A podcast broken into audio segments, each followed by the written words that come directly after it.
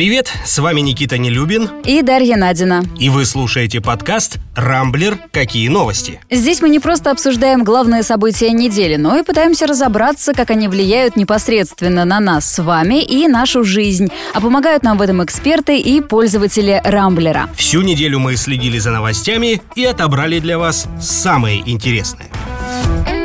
На этой неделе суд поставил точку в резонансном деле белорусских оппозиционеров. Мария Колесникова и Максим Знак получили 11 и 10 лет тюрьмы соответственно по делу о заговоре с целью захвата власти и создания экстремистского формирования. Их адвокаты решили обжаловать приговор, поэтому он пока не вступил в законную силу, но рассчитывать на то, что им смягчат срок, да еще и по такому важному политическому делу, увы, не приходится. Пока обвиняемые остаются в одном из минских СИЗО, а в соцсетях развернулся флешмоб в поддержку Марии. Именно она стала символом белорусского протеста в прошлом году и до сих пор вызывает исключительно положительную реакцию общественности. Молодая, смелая женщина, патриотка, которую отправили в тюрьму за то, что она посмела выступить против Лукашенко, поддержать протест, а главное, отказалась покидать Белоруссию, как Тихановская и другие оппозиционеры еще год назад. Но, э, к сожалению, судьи другого мнения придерживаются. Они согласились с прокурором и сочли обвиняемых опасными экстремистами. И Колесникова, и Знак, напомним, были членами Президиума Координационного совета белорусской оппозиции. Кстати, структура эта просуществовала недолго. Из э, семи постоянных членов Президиума на свободе там почти никого не осталось. Именно Координационный совет, то самое экстремистское формирование, цель которого якобы состояла э, в координации протестов и в конечном итоге в захвате власти в Беларуси. При этом доказательств суд не предоставил. Разбирательство проходило в закрытом режиме, а адвокаты оппозиционеров заявляли, что в обвинительном заключении не было конкретных примеров высказываний их подзащитных, которые, ну, можно было хоть как-то расценить как призывы к чему-то там. Как вообще протекало следствие и кто, собственно, такая э, Мария Колесникова? Ей 39 лет, она э, бывший музыкант, э, читала лекции по культуре, больше 10 лет в Германии прожила, но в 2019 году вернулась в Минск, где стала арт-директором культурного проекта, выкупленного Белгазпромбанком. Э, в прошлом году она возглавила предвыборный штаб тогдашнего главы этого банка Виктора Бабарика, ну а его, как мы помним, э, называли креатурой Кремля на выборах президента. Перед этими самыми выборами Бабарика был арестован, и Колесникова стала одним из руководителей предвыборной кампании уже Светланы Тихановской. В ходе массовых протестов после победы Лукашенко Колесникова пытались насильно депортировать на Украину, но она порвала свой паспорт на границе, чтобы остановить высылку. Почти год о Колесниковой ничего не было слышно. И она, и Максим Знак сидели в СИЗО. Процесс, как мы уже говорили, был закрытым. С прессой белорусские силовики информацией не делились. Бабарика сидит, Сергей Тихановский тоже сидит. В колонии также находится оппозиционер Павел Северинец, активисты Европейской Беларуси, блогер Дмитрий Козлов и администратор телеграм-канала «Моя крайна Беларусь» Ирина Счастная получили от 4 до 7 лет колоний. В СИЗО и под статьей еще с десяток блогеров, это авторы в основном телеграм-каналов, которые освещали э, прошлогодние протесты. В колониях, кстати, и некоторые рядовые участники тех самых протестов. Мирные белорусские акции привели людей не в светлое будущее, а в тюремные застенки. А тем временем Александр Лукашенко продолжает управлять страной, делать это под санкциями и в отсутствии средств тяжеловато, поэтому в четверг он снова прилетел в Москву на встречу с Путиным, опять попросил денег, опять он их наверняка получит, опять ничего не даст взамен и даже Крым не признает, а потом вернется и продолжит творить все, что душе угодно в своей маленькой стране. Вот честно, прям вот очень обидно и очень жаль белорусов. Э, ну и, кстати, вот уже вчера буквально поздно вечером э, закончились у них переговоры. Путин заявил, что они с Лукашенко согласовали все э, программы по союзному государству, их там около 30.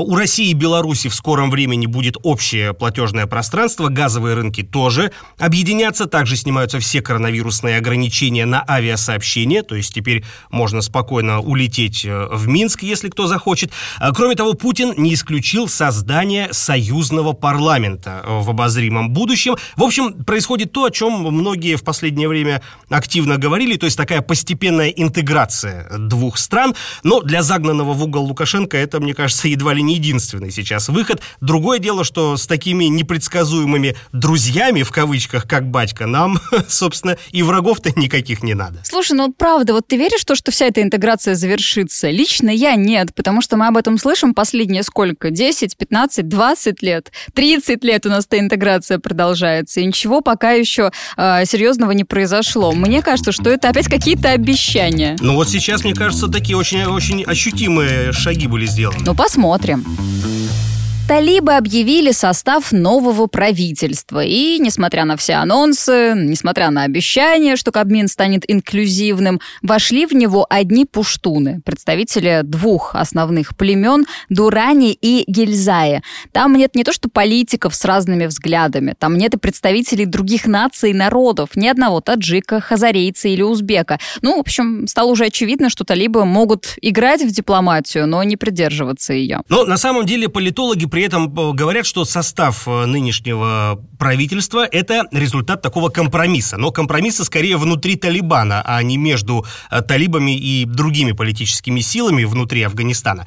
Предполагается, что этот состав Кабмина временный, он будет работать до того, как будет принята новая конституция страны, но едва ли, мне кажется, стоит рассчитывать на то, что после этого состав властей изменится в какую-то, ну, более демократическую, что ли, сторону. Мы не будем называть имена имена объявленных министров, все равно они вам ничего не скажут. Да их и выговорить-то сложно. Большинство назначенцев — это такие полевые командиры запрещенного Талибана. Люди, которые всю жизнь носили в руках АК-47, а не портфель. Ну, надо сказать, что решения, которые они принимают, э, вполне соответствуют жизненному опыту молодых политиков. Например, в Афганистане запретили музыку, женщин обязали носить никаб, запретили митинги и демонстрации. Ну, а в среду талибы ворвались в посольство Норвегии в Кабуле, ради уничтожения вина и детских книжек. Но, несмотря на то, что с каждым днем режим э, в Афганистане все более ужесточается, местные жители все равно как-то находят в себе силы протестовать против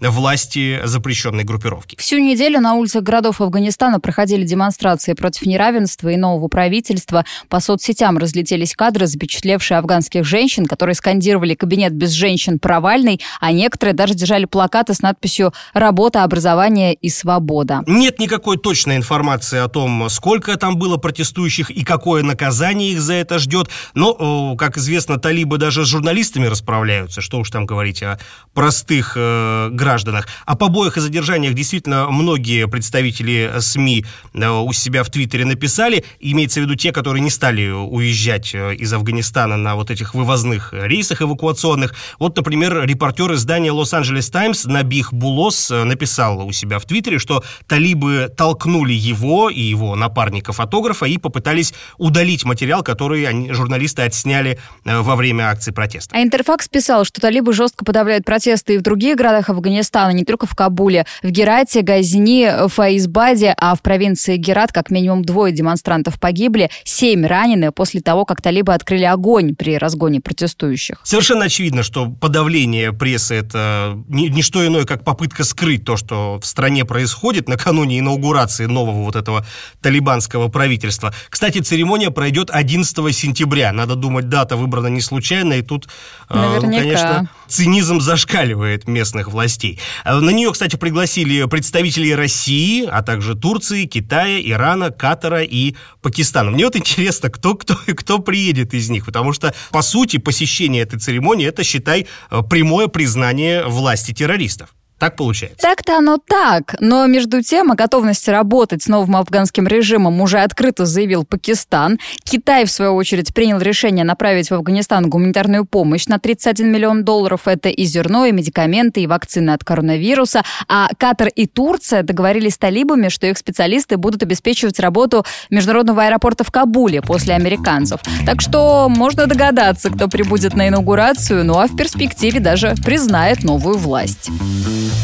Россия криминальная. На этой неделе произошло сразу несколько громких ЧП, которые долгое время не сходили с первых полос газет, потеснив и коронавирус, и Афганистан, и прочую текучку. В Красноярском крае погиб глава МЧС Евгений Зиничев. Э, ну вот на моей памяти впервые смерть, мне кажется, действующего федерального министра происходит. В Ногинске трагедия. 8 сентября там в девятиэтажке произошел взрыв. Он привел к обрушению стены со второго по четвертый этажи и межэтажного прикрытия на пятом этаже. Погибли 7 человек, пострадали более 15. Среди них есть дети. И вот жуткая подробность. Взрыв ведь, вероятно, произошел из-за того, что семья, в чьей квартире был эпицентр, грелась ночью с помощью газа.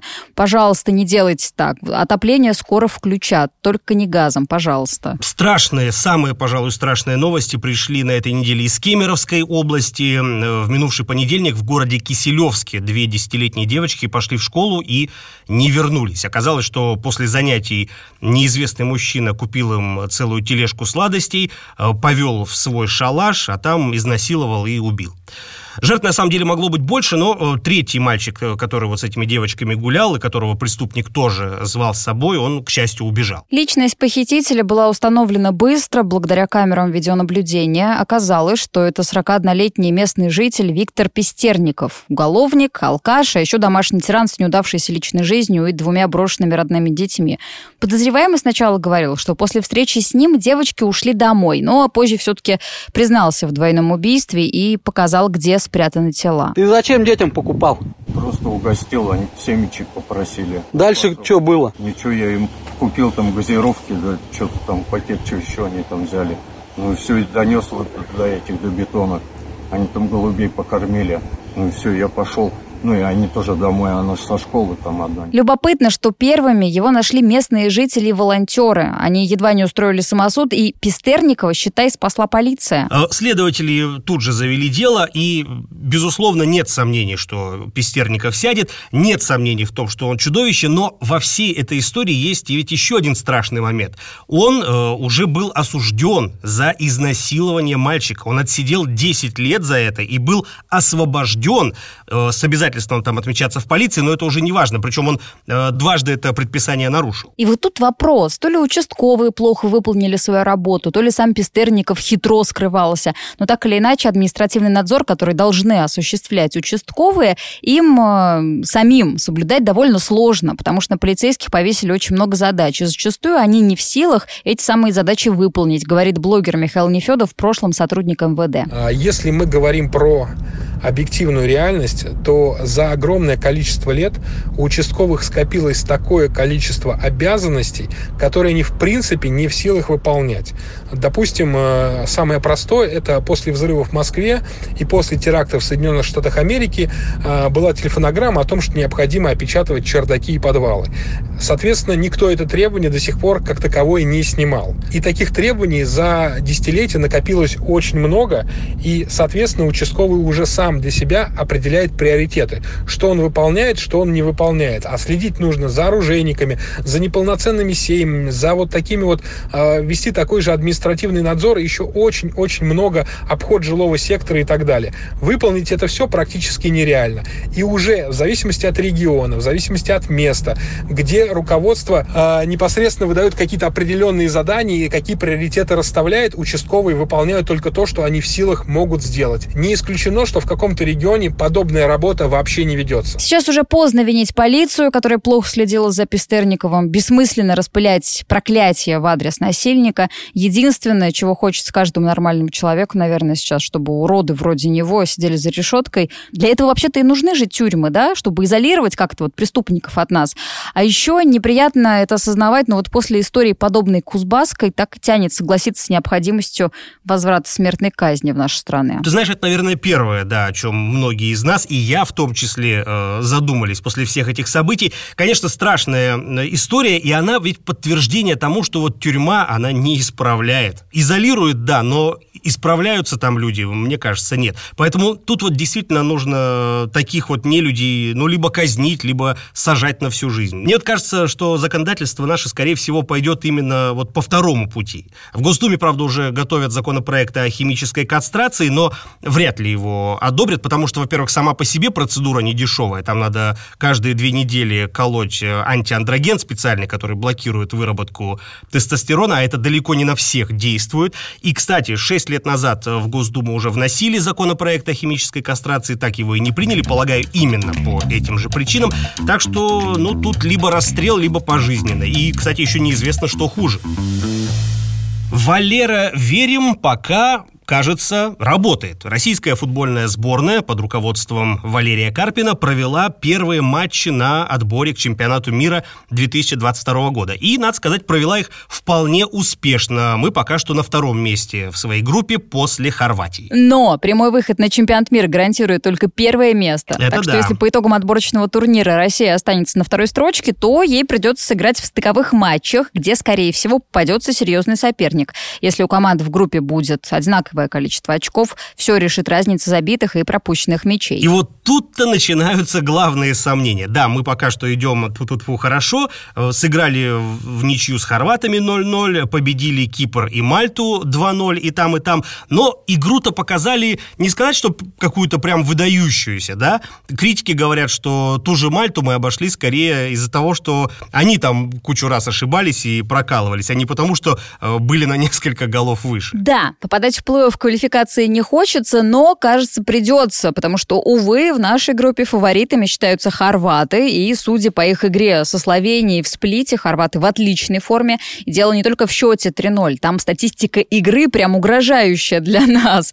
Перевес по ударам в пользу хозяев 22 против 6, в створ 10 против 2, владение мячом тоже было за хорватами, 63% на секундочку. А, В ноябре у нас ответный матч с хорватами. Какой будет эта встреча, сказать пока сложно, потому что Карпин, ну, буквально вот только что, считайте, собрал команду и, судя по первым результатам, сделал это, в общем, неплохо. Да, был, конечно, элемент везения определенный, но дальше, увы, для наших футболистов придется много работать. И самое главное, делать что-то с выносливостью. Наших пока вот на час максимум хватает. Это заметили и эксперты, и болельщики, разумеется. В остальном же пока сборная под новым руководством показывает вполне черчесовский футбол.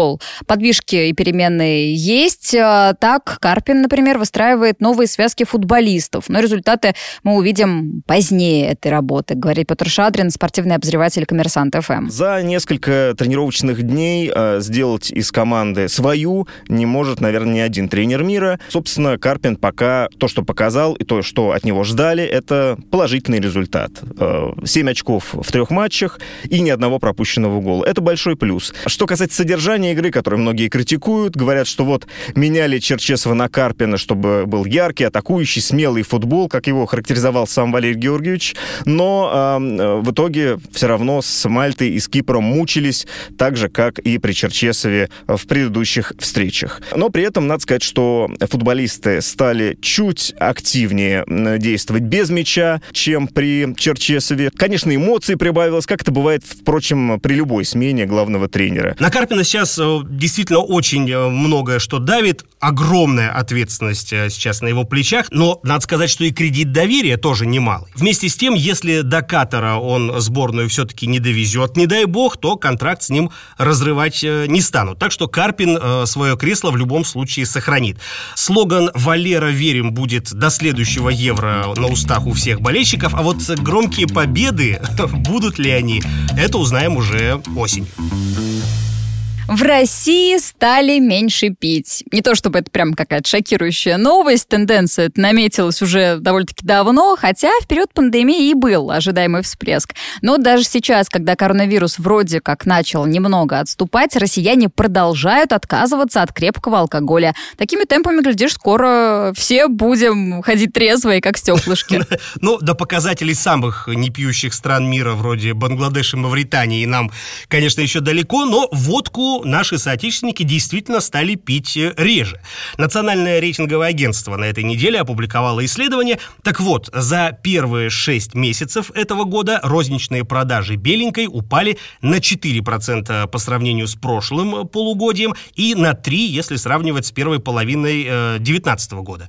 Я вот думаю, неужели в россиянах наконец-то стало просыпаться самосознание? Я бы и рада тебе сказать, что да, но, увы, тут все дело исключительно исключительно в экономике. Во-первых, акцизы на водку каждый год повышаются как раз-таки на 4%. В России они вообще одни из самых высоких в мире. Плюс незначительно, но все же снизилось производство. Плюс действующие ограничения на торговлю. На этом фоне розничные цены выросли, и водка, ну, по крайней мере, легальная, стала далеко не каждому по карману. Ну и прибавь сюда коронавирус, из-за которого наши граждане долгое время не могли культурно остаграмиться в барах и ресторанах. Ну и вот. Ну, тут, кстати, пандемия, мне кажется, еще одну такую важную роль во всем этом деле сыграла. Ведь у нас худо-бедно, наконец-то, начали прививаться от коронавируса, а алкоголь, как известно, негативно влияет на эффективность вакцины, так что, наверное, еще и поэтому люди стали меньше бухать. Хоть какая-то от короны польза. Это во мне сейчас убежденный трезвенник говорит. Знаешь что, я смотрю на многих своих э, знакомых, которые привились от коронавируса. Так вот, сухой закон не соблюдал практически никто. Я одна, как дура, полтора месяца, значит, ни капли винишка в рот. На самом деле, эксперты отмечают, что культура потребления алкоголя в России действительно меняется. Те, например, кто ведет здоровый образ жизни, все чаще стали переходить на вино, а крепкие напитки употребляют исключительно в виде коктейлей. Но это если говорить о так называемом среднем классе. Бедные россияне в глубинке, к сожалению, вынуждены травиться паленкой, а у зажиточных стоят самогонные аппараты. Их продажи, кстати, на фоне всей этой коронавирусной свистопляски тоже резко выросли. Не знаю, как тебя, а меня вот лично этот тренд на снижение потребления водки только радует, потому что на моих глазах столько близких и знакомых погорело от этой дряни. Так что, будь моя воля, я бы вообще максимально драконовские меры ввел по поводу крепкого спиртного, да и вообще любого. Кстати, вот ты заговорила сейчас о нелегальном рынке, а ведь э, точно оценить его объемы практически нереально. Если бы это было возможно, то наверняка в этом исследовании совсем другие были бы цифры, мне кажется.